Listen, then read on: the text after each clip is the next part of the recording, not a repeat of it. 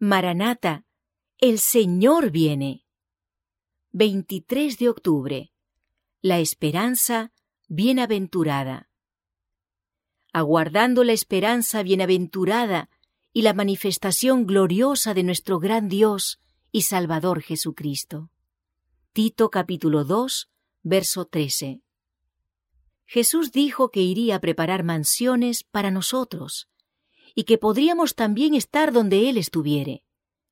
Habitaremos siempre con Él y gozaremos de la luz de su precioso semblante.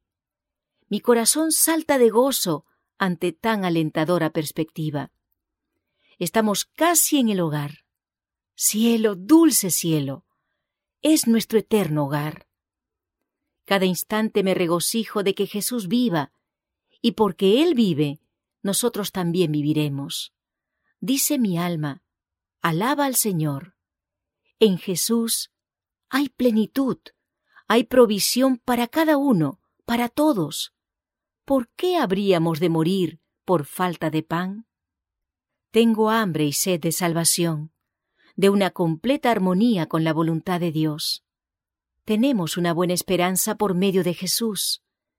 Es segura y firme y entra hasta dentro del velo nos da consuelo en la aflicción y gozo en medio de la angustia, dispersa la lobreguez que nos rodea y nos permite contemplar a través de todo esto la inmortalidad y la vida eterna. Las riquezas terrenales ya no nos atraen, porque tenemos esta esperanza que se eleva por encima de los tesoros de esta tierra y se aferra de la herencia inmortal, los tesoros que son durables, incorruptibles, incontaminados e inmarcesibles. Nuestros cuerpos mortales pueden morir y ser depositados en la tumba.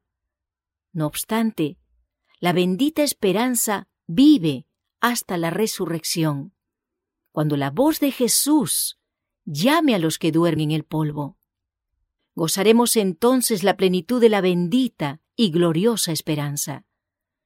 Sabemos en quién hemos creído. No hemos corrido ni trabajado en vano.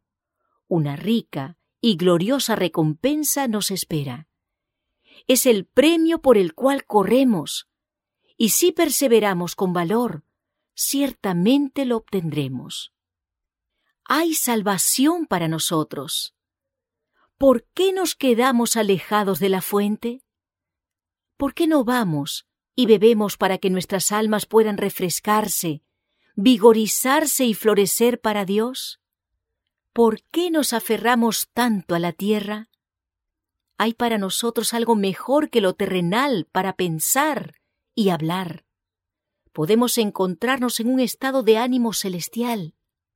Oh, espaciémonos en el carácter amoroso e inmaculado de Jesús, y mediante la contemplación llegaremos a transformarnos a su imagen.